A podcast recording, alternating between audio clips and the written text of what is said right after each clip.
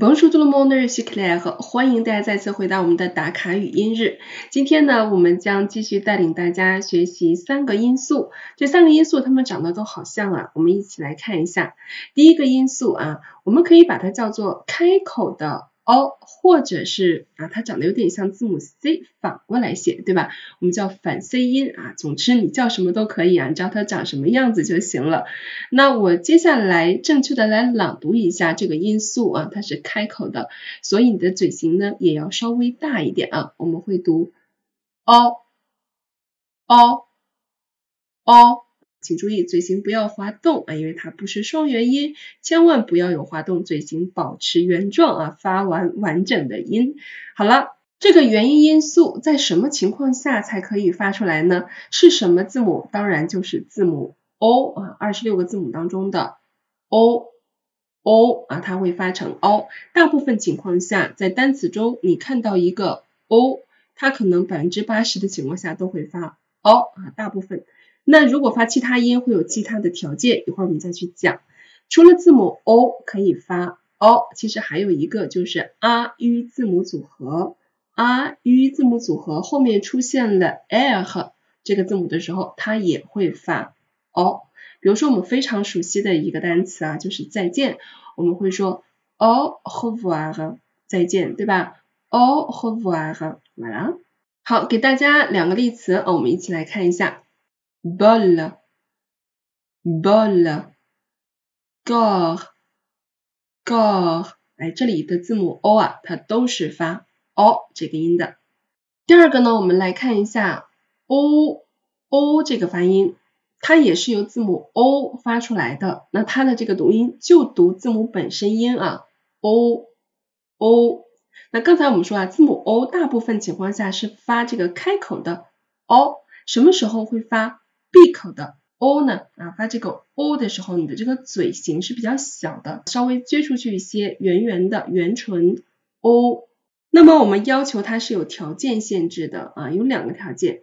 第一个条件呢，我们要求它的后面正好出现了一个 z 这样一个音，那么它就要读 o。第二个条件啊，我们要求它在词末的最后一个发音的因素，你这样来记就可以了。它是在词末最后一个发音的因素。其实我们会说啊，叫做词末开音节，那你可能还要去了解一下音节的概念。所以我告诉大家，词末最后一个发音的因素，它就是发 o o。好了，那么除了字母 o 是可以发 o 这个音的，它还有一些组合也是可以的。那么比如说 r u 字母组合也是发 o，还有 a r u 字母组合它也是发 o。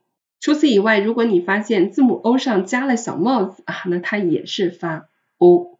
比如说我们来看一些例词哈 bow bow。do do，bow，bow，do，do。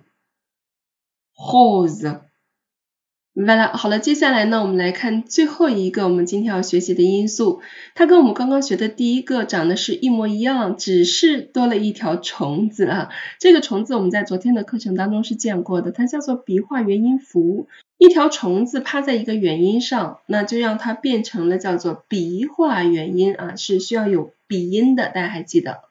好了，那这个口型是怎样的？跟我们刚刚学的 o 的嘴型完全一样，然后加入鼻音就可以了。你的嘴型可以不动，o，然后加鼻音，on，on，哎，这个就是它的发音了，o，on。你看你的嘴型可以完全保持不动啊，然后把鼻音加进去，就是这个鼻元音了。这个鼻元音我们要求的字母组合是 o n 或者是 o m，和我们昨天学的这个鼻元音是一样的啊，后面是不能再出现 m 和 n 的字母或者是元音字母，否则的话它就不做组合了。所有的鼻元音都会有这个限制的条件。比如说我们一起来看几个例词，bon，bon。long long 送送完了，好了，那我们三个音素的发音规则基本上就给大家讲完了。三个音素再跟着我来读一下，o o on 接下来呢，让我们一起来朗读一组对比音，里面的单词用到我们刚刚学过的三个音素，请跟我读，so，son，bo、